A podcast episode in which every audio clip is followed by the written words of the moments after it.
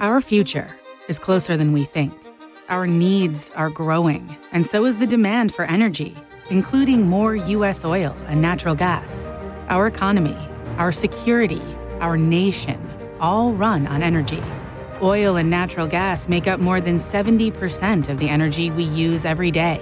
And American energy is produced to among the highest environmental standards in the world. It's time to shine a light on the policies that threaten a reliable energy future.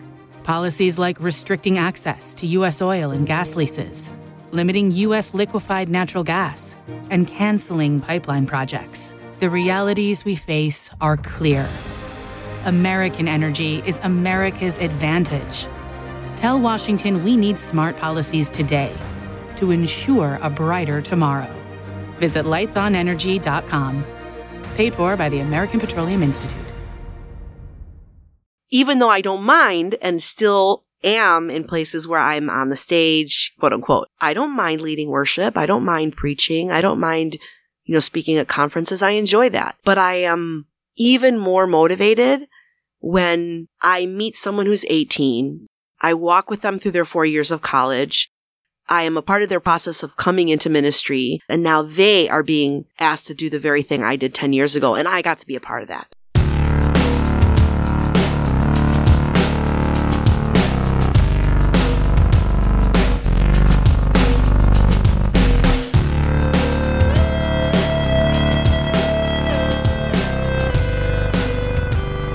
What have you done today? I've looked through some uh, upcoming book catalogs to get a sense of uh, what is coming down the pike in terms of uh, new releases. Yeah. We had lunch with a publicist who pitches us uh, new book ideas uh, time and again. Yeah. And that's uh, pretty much the long and short of it. I've also got some editing to do for the upcoming print issue. I'm talking with Matt Reynolds. You are an associate editor. Is that correct title? Associate editor books. Associate my- editor of books. Yeah, or four Christianity books Today. or comma books. I really should know people's that titles. something in that vein. That's right.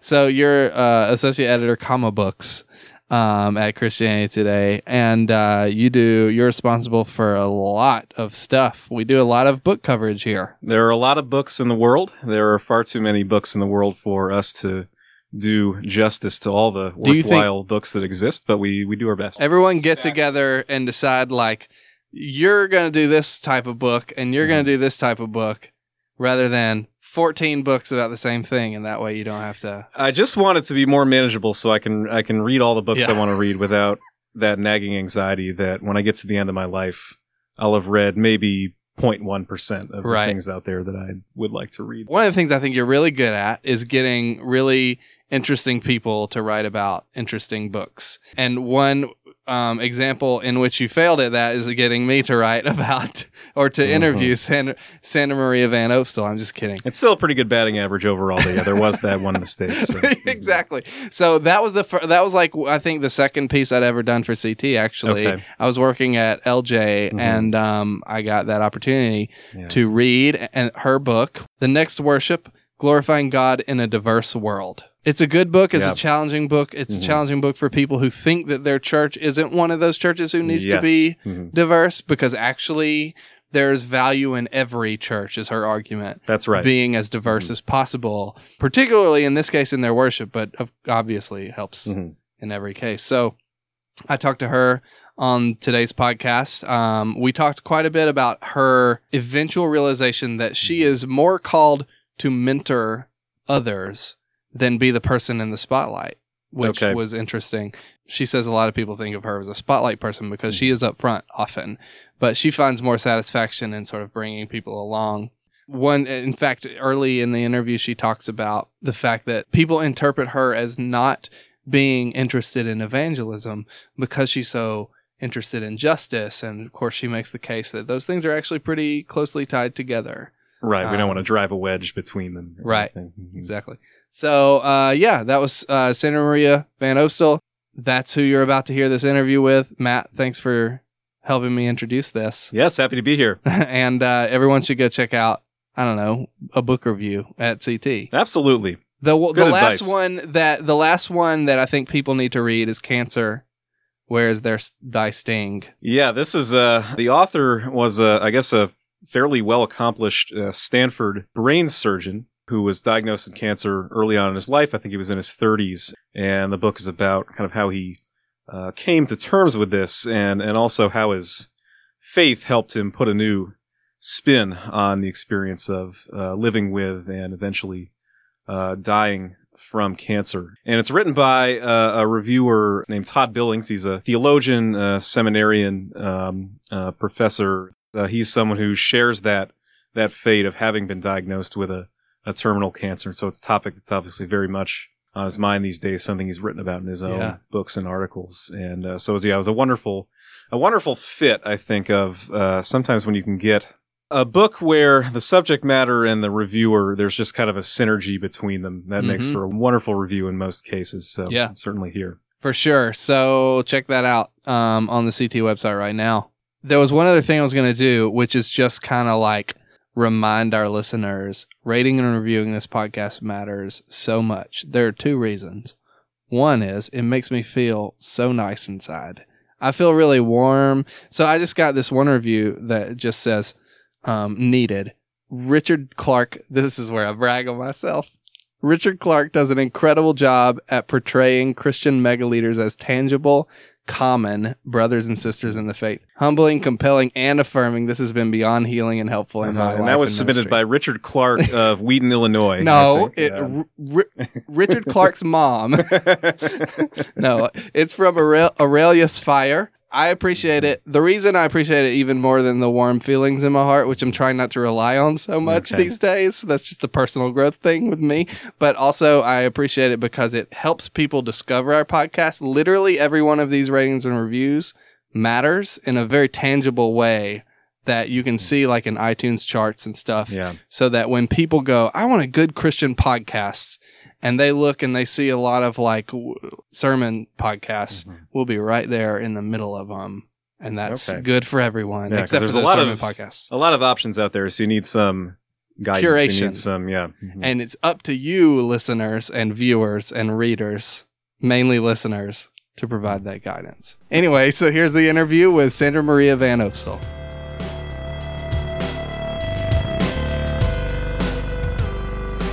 So, how did your book launch party go? I was Oh, totally gonna oh, go. yeah, I'm really sad you didn't come. It was a blast. We had a fantastic time. My mom was flying out that exact same day, so it just became like this hectic Yeah. choice that I had to make. Yeah, I was um I was there were two things that went on that uh the Evangelical Covenant Church has a, a reconciliation journey they do Yeah. and I used to be a part of the ECC Uh-huh.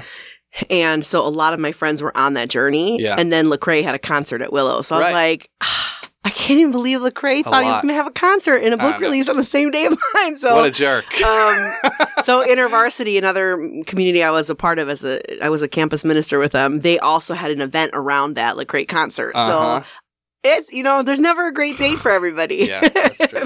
Um, but we had a, a great time. The book launch was exactly what I hoped it would be. Yeah. It was a, just a great time with friends and family and people I hadn't seen in a long time. People I see all the time. The DJ was spectacular. I mean, the music was great. Oh Yeah. man, it sounds So- fun. So your name is Sandra Maria Van Opstal, hmm and you've written a book that's is it out? It is out. Yeah. I mean, so it'll definitely be out by the time this podcast comes out. Oh, for out. sure. It was released January 1st. Okay, so it's called The Next Worship: Glorifying God in a Diverse World. So that book um, is a I thought a really good book. I've interviewed you about that book for uh, CT, and I just wanted to talk to you in general about your personal calling, how the local church relates to that calling, and just uh, stuff about that. So we always start with this uh, one particular question, which is, how would you personally describe your calling? Yeah, and I I write this and I say this a lot, but I think um it it tried it tries to sum up what I'm I feel personally called to mobilizing Christians Okay. for reconciliation and justice and creating spaces where people from different places, different voices can come Yeah. and learn from one another. Yeah. So I think the call is to create a space where people, where Christians from different places and backgrounds and ethnicities and denominations can come together and learn from each other for the sake of witness Mm-hmm. and for the sake of um, advancing the mission of the gospel. Yeah. So it it does have a purpose. It's not just kind of gathering to gather, but gathering to learn so that we can grow together. Right. And what was the moment in which that sort of coalesced in your mind? When did you become convinced that that was your calling? When I went into ministry at first, I, a camp, I was a campus minister with InterVarsity, and I had such a deep passion for evangelism, Mhm. just like sharing the gospel with people, proclaiming who Jesus is and um, what He's done. And I remember being at on campus at Northwestern, and just where I was first at. And I would walk around the campus and I would think, I want for every single person who steps foot on this campus, whether Yeah. they're students or professors or folks that work at the university, to hear about Jesus and to experience Jesus in some way. And I used Sure. to pray that as I w- would walk through the campus. Um, and so I've always had a heart for evangelism. But as I continued to do ministry in a diverse setting, diverse reli- religious setting, because it was a secular school like Sure. Northwestern that brought people in from all over the world, Yeah. diverse um, ethnic setting, you know, Mm-hmm. everyone's represented at Northwestern. I began to understand why people could not see eye to eye on things, whether it's faith beliefs within the church, other religions um, outside of Christianity, political perspectives, racial perspectives. So I realized that that was, in a very deep way, connected to the ministry of proclaiming the gospel, that Sure. reconciliation was connected to that. And I would say that's when the call began because people would say, well, you're kind of, you're the reconciliation lady. You know, you care about diversity. Uh-huh. You're the justice lady. You're doing the urban program. And so I would kind of, I would be invited to speak on justice. I'd be invited to speak even from my own experiences as a, a child of, of immigrants who is trying to figure out her own ethnic identity in, in light of the world that she lives in. Um, yeah, so I kind of was in some ways put in that box. And then I remember one time someone expressed to me that they felt I did not have a passion for evangelism. And I got Uh-huh. very upset, you know? Yeah. I got really upset. I said, Yeah. I'm doing this because of my passion for evangelism. right. The number one critique of young people, and this this was way, you know, 19 late 1990s, but still is Yeah. today. The number one critique of young people to the church is that ir- they're irrelevant to the to the issues that happen day to day here. And the issues that we see on the news, the Im- issues of injustice that happen in our world, issues of poverty and oppression, uh, ra- the racial tensions that we experience in our cities and on our campuses, the church has been mute to that in, in a lot of places. And so I, I said, well, actually, I'm doing this because of, I believe the church should be speaking to these issues. I Yeah. believe the church should care and be involved in what happens with Syrian refugees and immigrants in our own country. And I, I believe that, that the gospel um, speaks to our not only implied unity, but that we are supposed to live into that unity as our brothers and sisters are suffering. Yeah. Even within our own country across racial lines. And so I, I'm doing this because it's about the witness of the church. We're not credible. You Right. know? Right. Nobody wants to listen to us. These Right. students here at Northwestern don't want to listen to what we have to say yeah. because You they don't that believe us still or the- trust us. So, so the church has done a little better at this lately. Do you think that's still the, the overall perception is the church is mute on those issues? Um, I think it's changing, but in the time that I was working on campus Sure. at first, was, we're talking about 1997. Right, right. You know, um, Certainly I think, then. I think there Yeah. have been movements, you know, major books written, conferences that have developed. Yeah. Um, and I think that it's particularly catching in millennials. I mean, Mm-hmm. I think that they're they're the ones that are leading the way on that. So I think we have Yeah. some catching up to do in certain regions of the country or certain generations. But yeah, I think there's been movement. Um, I just I think there's also been movement in connecting it theologically. Like, what does justice have to do with evangelism? What does reconciliation have to do with the gospel? Those kinds of questions I think people Right. have been trying to sort out. So, but this was way, this was back in the day, you know? Yeah. Um, so you had to choose one or the other. It's as if people had not read the Lausanne Covenant from 1974 and did not read that it's about word and, and deeds. Right. You know, and it's about both and. Was this like a thing that you came to understand over time? Did you sort of grow up with an understanding of diversity and its importance? Where did you kind of start on this journey? Especially as I guess as a as an adolescent sort of discovering who you were and that sort of thing. Yeah, I mean, um, when I was eight years old, I wrote a letter to Mattel.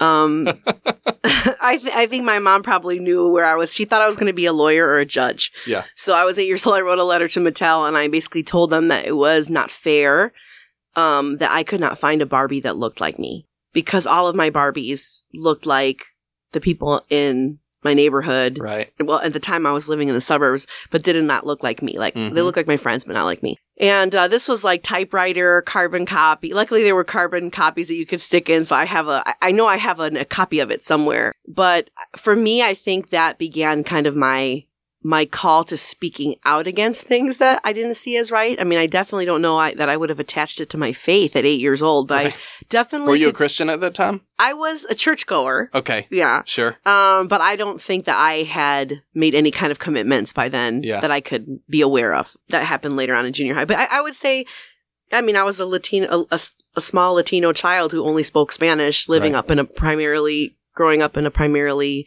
white suburb. So yeah, I knew that there was differences. I knew that there were differences. I was knew this that in. Chicago? Mm-hmm. Okay.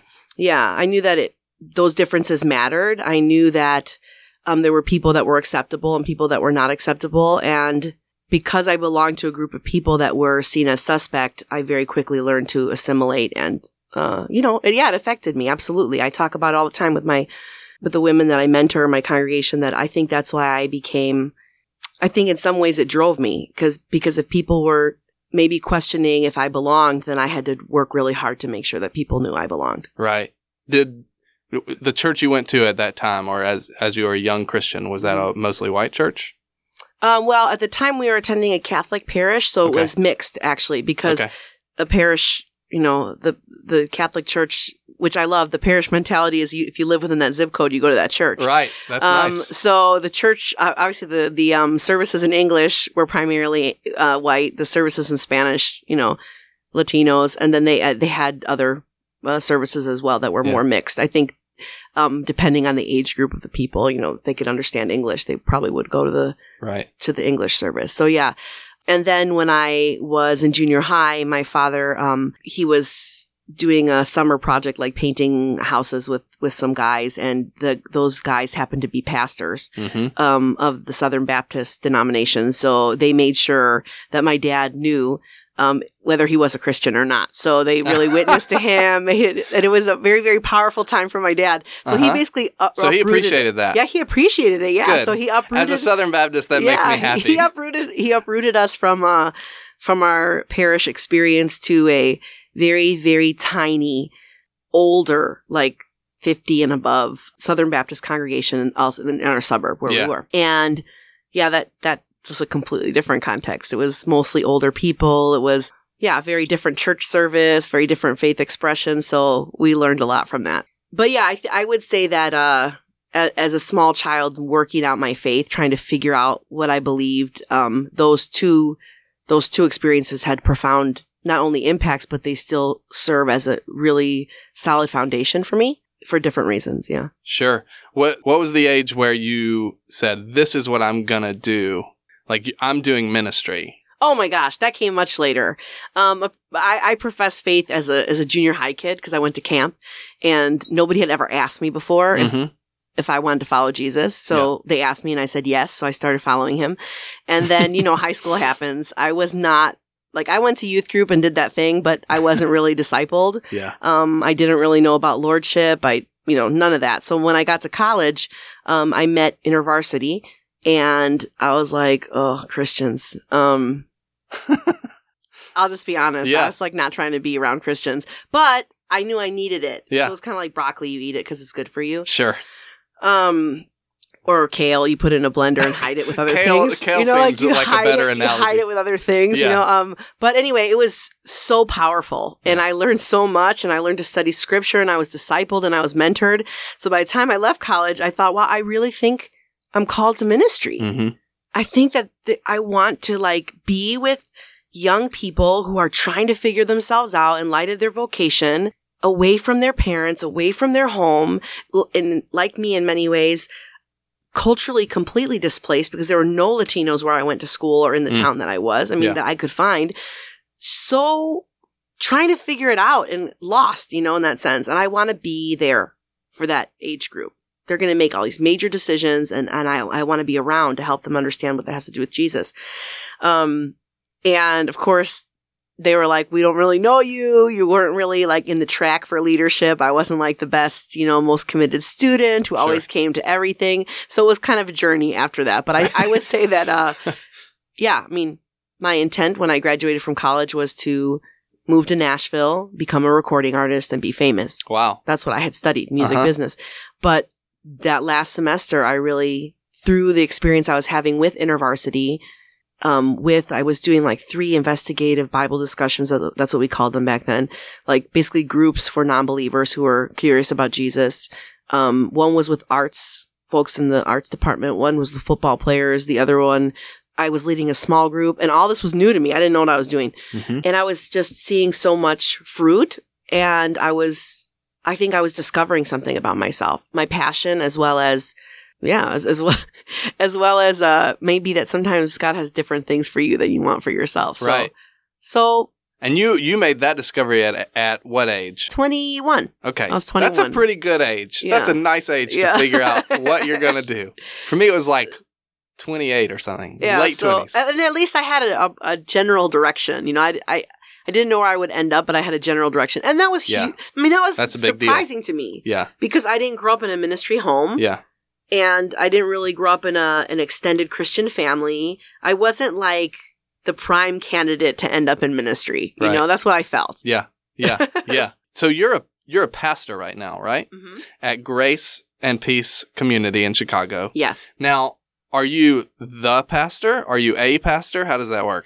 The lead pastor is John Zayas. Okay. And I am the executive pastor. Okay, so, what does that entail? My primary job is to um, supervise and to develop the pastoral staff. So Okay. I have a worship pastor, youth pastor, children's pastor, and small groups coordinator who are under me. And basically, I work with them to make sure they're resourced, they have what they need. I'm investing into their development as leaders. Sure. Um, and then I share the preaching load. Okay. So those are my two primary. Um, and because we're an urban inner city church, I'm only part time. So I work 20 hours a week to do the job of an executive pastor. So that's, it seems like a big theme in your life has been mentorship. yeah. like ma- like helping people with de- like life development and figure out what they're about and that sort of thing. Yeah. I mean, my, um, my two primary spiritual gifts are teaching and Mhm. leadership. Sure. So I think that I find myself in those two spaces all the time in, Yeah. in different ways, but you know, every season's a little different, but developing leaders is at the core of what I want to do. And so with college students, when I was working with InterVarsity for 15 years, I developed leaders. hmm Like we didn't do the preaching or small group leading or worship leading or, you know, service planning. We coached and resourced and championed students to do that so that by the time they would get to their churches, they would have the ability as lay leaders to really contribute to the function of the church. Sure. Um, and so discovering what people's gifts are, trying to to resource them with the things they need for those gifts to really come come to fruition. Yeah. And then also understanding the distinctives of, of what different leaders need. Um, whether it's gender or whether it's ethnic background Mhm. or whether it's cultural things. I mean, there's so much wrapped up in that. So yeah, I, I definitely would say leadership development is the way that my leadership gift is expressed. It's expressed in developing other leaders. When were you doing that sort of thing as a what was the first sort of like formal, I guess job that you had that was essentially doing that? Um, my first job with InterVarsity because I was working with college students and developing them outside of ministry or inside of ministry. That one works. I mean, Yeah. so I'm I'm uh I'm trying to get a feel for like what that first year was. So, how old were you then? 21, 21. 22. Yeah. So that's pretty 20s. young. Yeah. That's really young. Yeah. So at the same time, though, when I first came on staff with InterVarsity, I was also working at a consulting firm. Okay. because you know InterVarsity staff like other parachurch organizations have to raise support so Right. your appointment full time is contingent on your ability to raise that support Right. so i had another part-time job um, in corporate training with a local um, well actually it's an international company but it, you know it's, i was in the marketplace basically and i was focused on corporate training so Yeah. again i was and i was training trainers Right. so i think i was doing the same kind of thing right. yeah. um, but in a corporate environment and i would say that's the first place that i led leaders and developed leaders was so yeah, there was job. no like uh, I'm in this and now it's hitting me in the face like what the realities are. Like it seems like you had a pretty gradual introduction. Like you started to discover you were good at this, you enjoy doing Yeah. it, and then you started doing it and it was just like easy. Well, I don't know that it was easy, but it's interesting, right? Yeah, It's yeah. interesting. So, um, you know, when a lot of us that are in full time ministry, somewhere along our our training or preparation, we had to take some kind of personal assessment class, Okay. or you know, where you do your Myers Briggs and you do your spiritual gifts, and you may do Strengths Finder. You know, I- Right. well, we did an um a, uh, an assessment in InterVarsity when we were kind of being um invited into management, and what the assessment did was it looked tried to look at what what your motivated abilities were, like Yeah. what really motivates you in Mhm. your leadership, and um what ca- what what came out of that assessment pro it was a really long process, like months of writing stories when you were five, between the time you were five and ten, talk Yeah. about a time that you were really motivated to, you know, but in that process, um, what came out was that I was really motivated to be a key contributor. Okay. So um, it, it really surprised a lot of people that knew me Uh-huh. because there's another um, temperament that's really motivated by being the being kind of at the star performer. Mm-hmm. And because I was a worship leader, I'm a musician. I was an act, you know, I studied acting, and I'm I'm preaching. I'm always up front, kind Yeah. of like on the stage Right. they thought, well, surely that that's going to be Sandra's Right. motivator because she doesn't mind being in front of you know Yeah. lots and lots of people. So the shock was that actually I'm most motivated and most inspired when somebody else is doing that, and I get to be behind the scenes thinking to myself, I got to be a part of that, Right. Yeah. right? I can relate to that. Yeah. Yeah. So even though I don't mind and still am in Mhm. places where I'm on the stage, quote unquote, you know? Yep. So I think that really, that process was really what solidified things for me. It was like, yeah, I, I don't mind leading worship. I don't mind preaching. I don't Mhm. mind, you know, speaking at conferences. I enjoy that. But I am even more motivated when I meet someone who's 18. I walk with them through their four years of college. I am a part of their process of coming into ministry. Maybe they t- attended seminary at the tail end of my seminary experience, and now they are being asked to do the very thing I did 10 years ago, Yeah. and I got to be a part of that. That's like a feeling that is so satisfying because it literally feels like you're changing the world. Right. Yeah. I mean, through other people, through Yeah. other leaders. yeah. Yeah. It's nice. Yeah. So I think um that is when I can say, you know, my leadership passion and gift is while I don't mind leading, Mm-hmm. I am more motivated by leading through others Yeah. and watching and resourcing others in their leadership. And then, so that was with students, right? Right. Then it was with worship leaders nationally and internationally. So I've worked with tons of worship teams in international conferences. These are people that are, you know, they're like touring with Hillsong and they're, you know, they're doing things. Mhm. They're not, they're not worship leaders that need beginning training Yeah. they're worship leaders who are clearly pastoring in the area of worship, who are asking questions about what it means to do it in the context of a diverse group. And now I get to be a part of that journey with them. And now at Grace and Peace, I mean, the the pastors that are on staff with Grace and Peace are some of the most creative and um, brilliant leaders I've ever worked with. And many of them have not had formal training. Hmm. Um, they just haven't had access to that, to those resources Yeah. um, that wasn't the path that God had for them. And for many of us, like Pastor Jay that you mentioned earlier Mhm. in, on the South Side, we're working with Christian leaders that are fantastically gifted, you know, Yeah. Yeah. and they have everything they need right there, and they will probably n- not get to access the kind of formal education that that we did. So my new um, kind of my new question and new passion has been, what does it look like for me to resource these incredible pastors in their context? Yeah. and help them to become the leaders that God crafted them to be in ways that make sense for them in their context. And is that possible? Or um, do we have do they have to say, read the same books I read and go to the same places I went? Or is it possible to, to develop homegrown leaders? What is it? What does indigenous leadership development look like for our urban context? So again, it's the same kind of Right. practice, but with a different group of people. What's the answer? It, do they need to go to those places that you went to? I don't think so. Okay. because if they did, then this is my answer. Is if they did, then if or if they're not going to, then we'd have to say they're inferior leaders, right? Right. Right. Um, and then we'd have to we'd be making a statement about three fourths of the world's pastors, yeah. right? Yeah. So um, we want people to get. Well, let me say it this way: each of us has to steward what God has given us. Sure.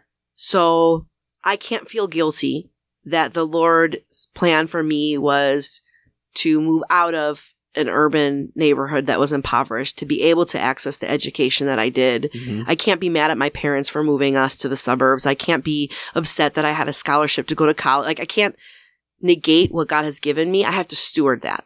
But I can't expect that everybody has to have the same journey as me or else I'm basically saying that their leadership is inferior to mine. So no, they don't have to, but but I want my staff to be resourced.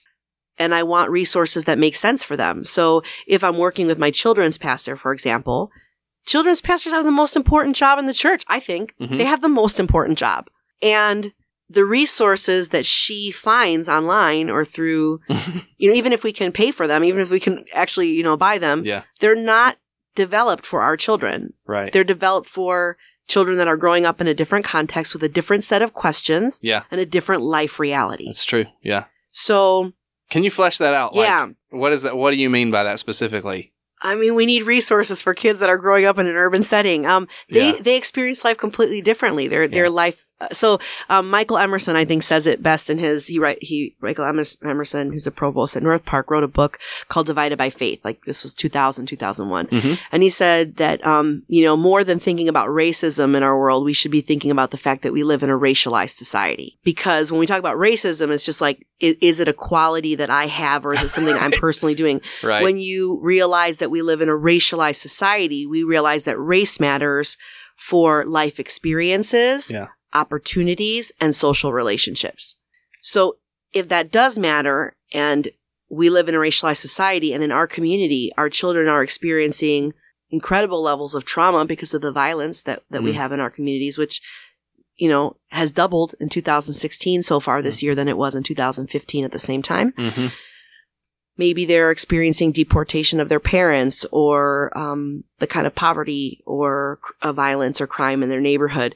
And we're trying to teach them about the scriptures, but the way in which we're teaching it doesn't make sense to their given reality each and every day. So the lessons and the way that they're, you know, written and the assumption of choices that our kids have Yeah, or what yeah. they watch or what they see or the stories they know so what um, Nancy Free, our children's pastor, will do is she'll get the lessons, and then she has to work twice as hard because she has to interpret those lessons for our children in our context, and then come up with other creative games that would make sense in our context. So I tell her all the time, you should write a book.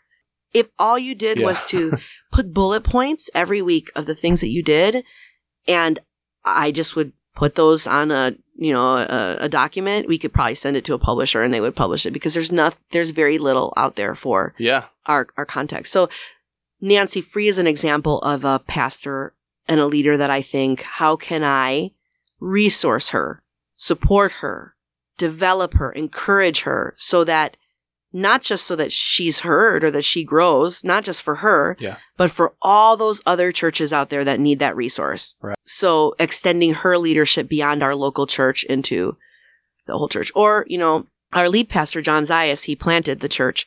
Um, and it was a community center, you know, this is a community center open. Actually, our church is open every single day of the week and there are more people in it on the weekdays than there are on the weekends. Wow. Yeah. It's just, it's always, it's pumping and, you know, it's, Right. everybody's in there. Um, Yeah.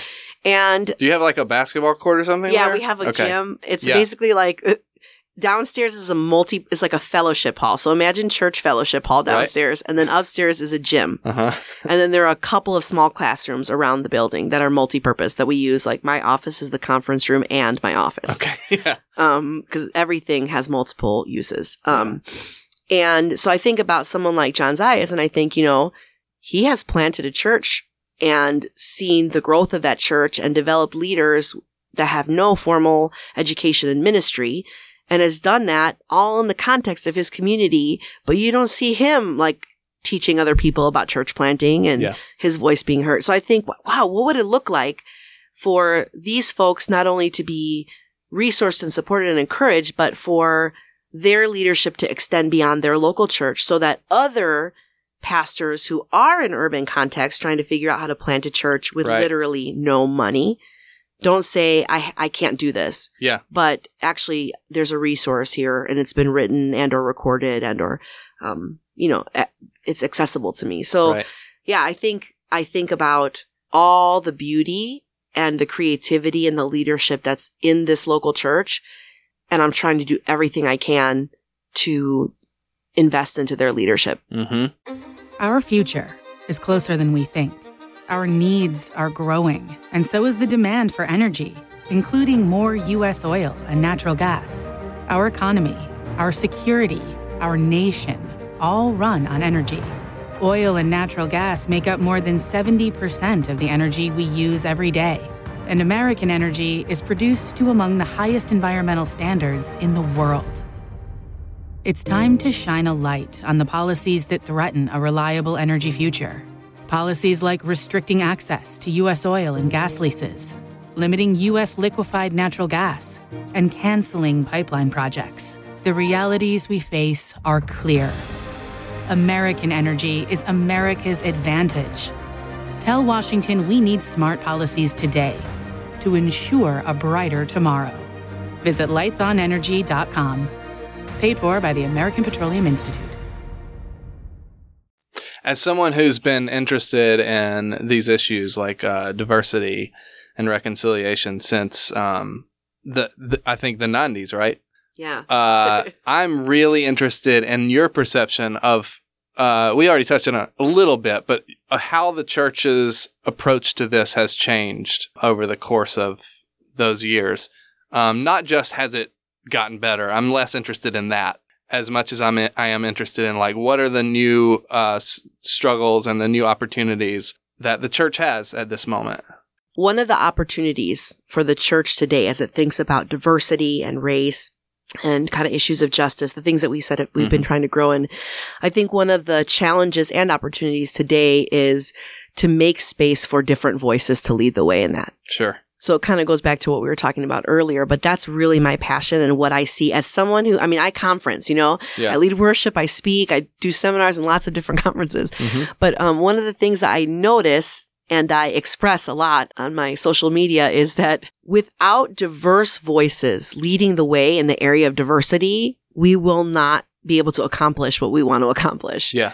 Um, it cannot be always the same people talking about diversity or um, church growth or church planting. Right now, we've we've kind of stopped at representation. Yeah. I really believe that, Yeah. um, and I know that because as someone who's often invited to speak at conferences, that's exactly what I'm I'm asked to do. So I'm like, wow, I'm so passionate about worship and preaching and leadership development, but I'm only ever asked to come and speak about Latino, you know, or urban ministry. Um, or will you come and speak as a Latina? I'm like, well, yeah, I'm always going to speak as a Latina in the same way you're always going to speak, you know, from your context. Yeah. We all lead and speak from our own context. Right. But um, recently, yeah, I, I wrote about it on Facebook. I was so frustrated. You know, I, I was invited to sp- a friend of mine is very well known in in in some of the disciplines that I um that I'm, I'm passionate about.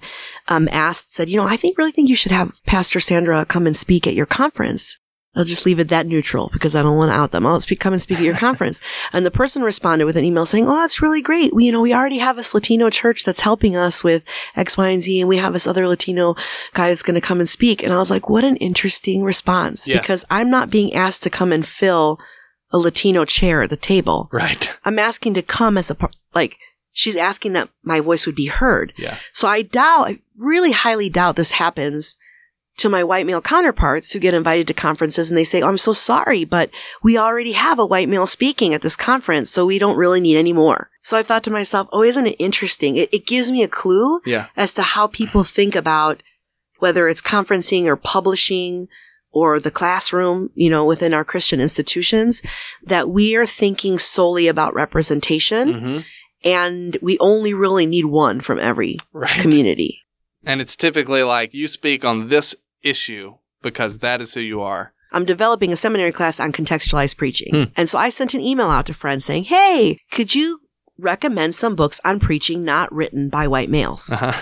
And people wrote back, oh, it's a really good book. And I may have three, three long spreadsheets, you know, um, very few of them are voices of color that are writing to preaching in general. Right. So African American voices writing on African American preaching, Latino voices writing on Latino preaching. Yeah.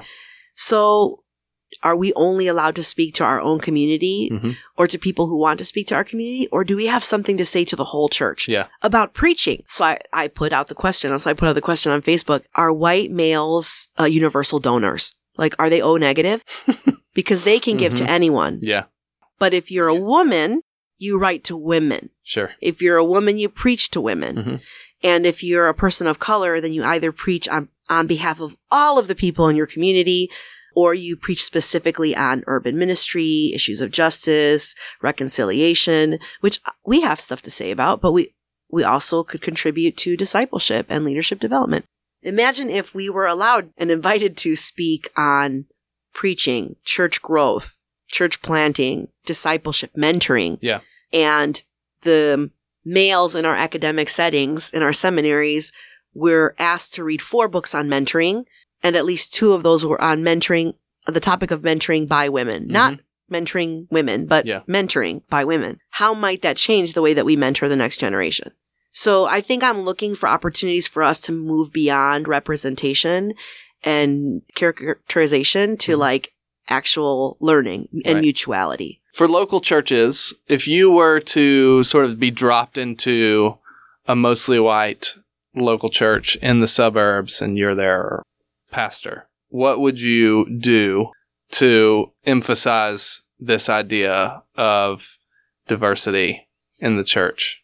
Well, I have congregated and led in primarily white churches in the suburbs Okay. most of my career. Awesome. Tell me about it. So, uh, I I think that the way that we invite people into diversity and into reconciliation and into justice, all of those things, I think the way that we invite people into those disciplines, Yeah. those spiritual disciplines, I think is through modeling, doing life with people, and exposing them one step at a time.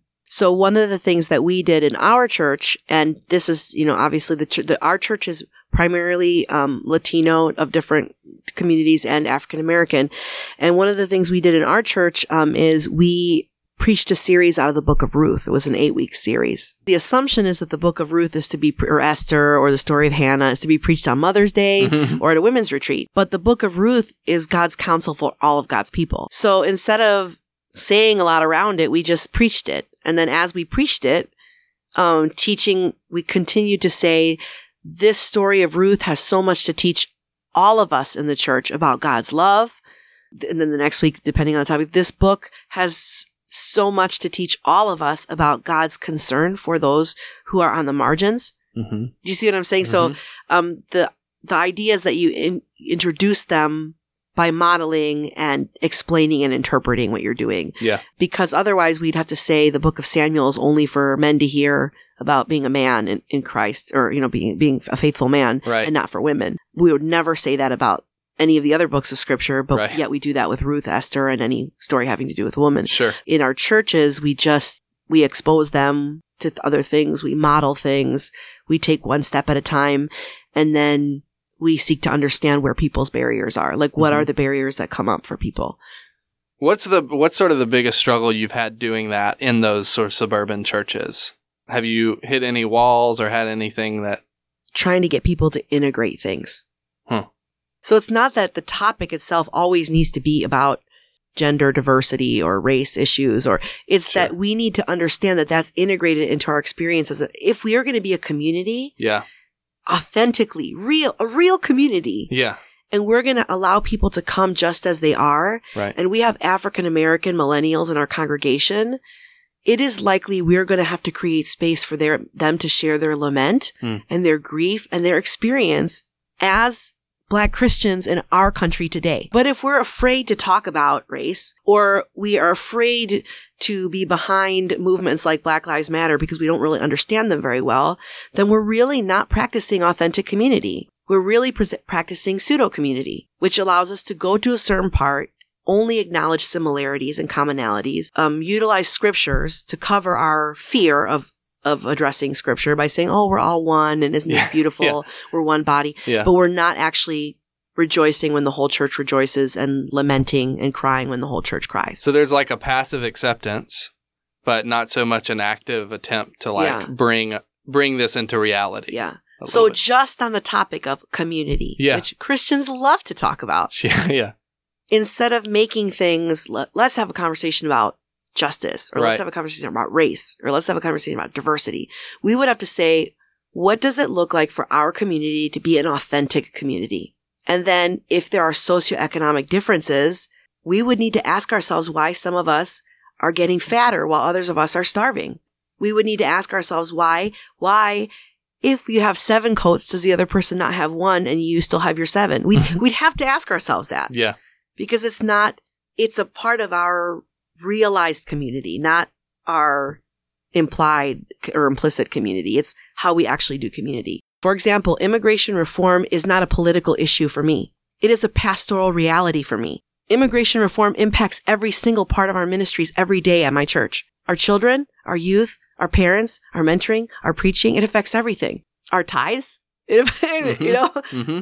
So for some people, what is a political question is for the others of us a, a pastoral question. I have a pastor who's white, a white male in Alabama. I have a pastor friend who's a white male in Alabama. He has a ministry for his church where they send a van around to pick up, I guess, Latino kids in that area, and they he he got very it, he had, he experienced this because of that ministry where it suddenly became very personal for him because they started passing laws like they were passing a law that said them picking up that those kids was going to be essentially illegal.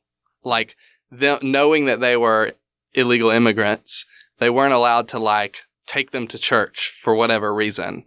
Um, and it's just fascinating to me, like to to see how that can hit home when you actually start interacting with real individuals who experience uh, the the sort of brunt of those legal things. Yeah. Yeah, so I think obviously relationship is at the key of that. And and we always want to seek out relationship, Mm-hmm. but mostly we're afraid of it. Um so we don't. But but in some cases even where we're not allowed to seek that out, we would have to ask ourselves if we believe the scriptures are true and we are one body, then whether or not I ever interact with a Latino child or pick them up to come to my congregation, Yeah.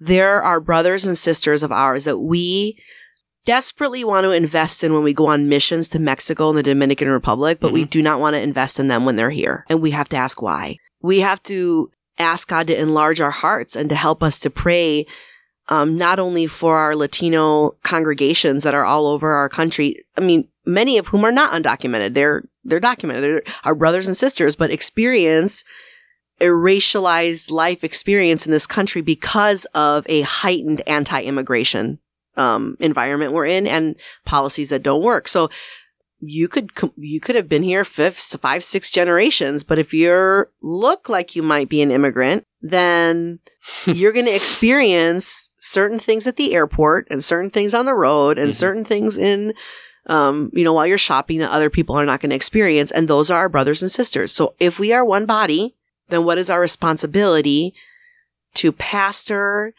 and invite our congregations as, as church leaders to have a heart for the things that God sees and the things that God has a heart for, um, whether or not we ever come into contact with them. Obviously, relationships matter. Ask that to anyone who's been married cross culturally or interracially. Like, all of a sudden, you understand life in a completely different way. right. Um, but even without having access to those relationships, the truth of scripture still calls us to unity. Um, and it still calls us to solidarity and it still calls us to mutuality. And so therefore, how do we practice that? How do we preach that? And if our preaching and our practice is absent of those things, then we have some hard challenges ahead of us. yeah. So I think that's where the, the challenge and the opportunities for us are in that area. And I think that what I always seek when I'm working with people um, to like take steps forward is is to integrate them.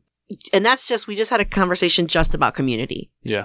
let alone all the other things the scriptures call Right. us to. So Right. um, We have barely talked Yeah. about worship leading in this conversation, which is the, what your entire book is about. But people can read that book and they'll get a lot of good pointers. And I've done an interview with you, so they can read the interview too. um, one other question I want to ask is a, per- a personal one, um, and it's just this: If you were able to talk to your younger self now, what would you say? I would say don't be afraid. Why would you say that?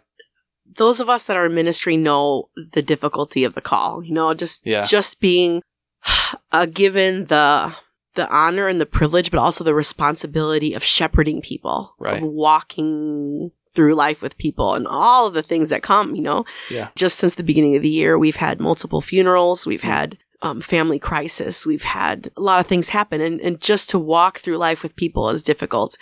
And to try to cast vision for mission as a preacher and as a pastor while while people just feel like they're trying to keep their lives together. So you're, you're trying to go somewhere, trying to give them an opportunity to to hear God's voice and to hear God's call to witness. You know, you you're Mhm. preaching to your congregation about sharing their faith, about being a light in their workplace, about, and all the while they're just trying to keep their lives together. Yeah.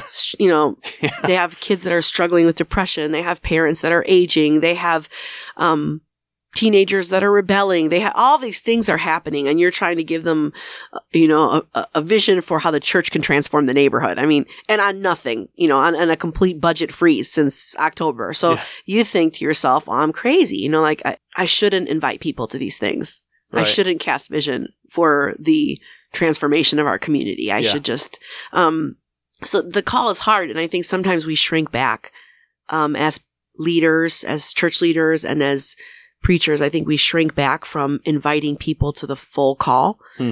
of the gospel in all of its beauty and all of its hugeness. I have no other word for that. Mhm. Um, and I think I would say to myself, don't be afraid. It, it took me a long time. Um, I, I think one of the reasons I, I went to seminary after I had already been in ministry for over a decade was because I felt I needed to have the credential in order for people to hear my voice as credible, particularly as a woman hmm speaking to the area of justice and reconciliation in the church Yeah. and feeling very, very called to the church in the U.S. Yeah. and knowing that that's um, that's difficult to hear. Right. So I felt, well, I have to go to seminary because I have to see if I'm actually right, you know. Um, yeah. Uh, and Do you regret going to seminary? no, I loved it. I would do Okay. it again. I would go to Trinity again. So, Okay. um, but it really was getting kind of like sitting in the classroom with people who most of them had a lot, lot less experience than me and were a lot younger than me.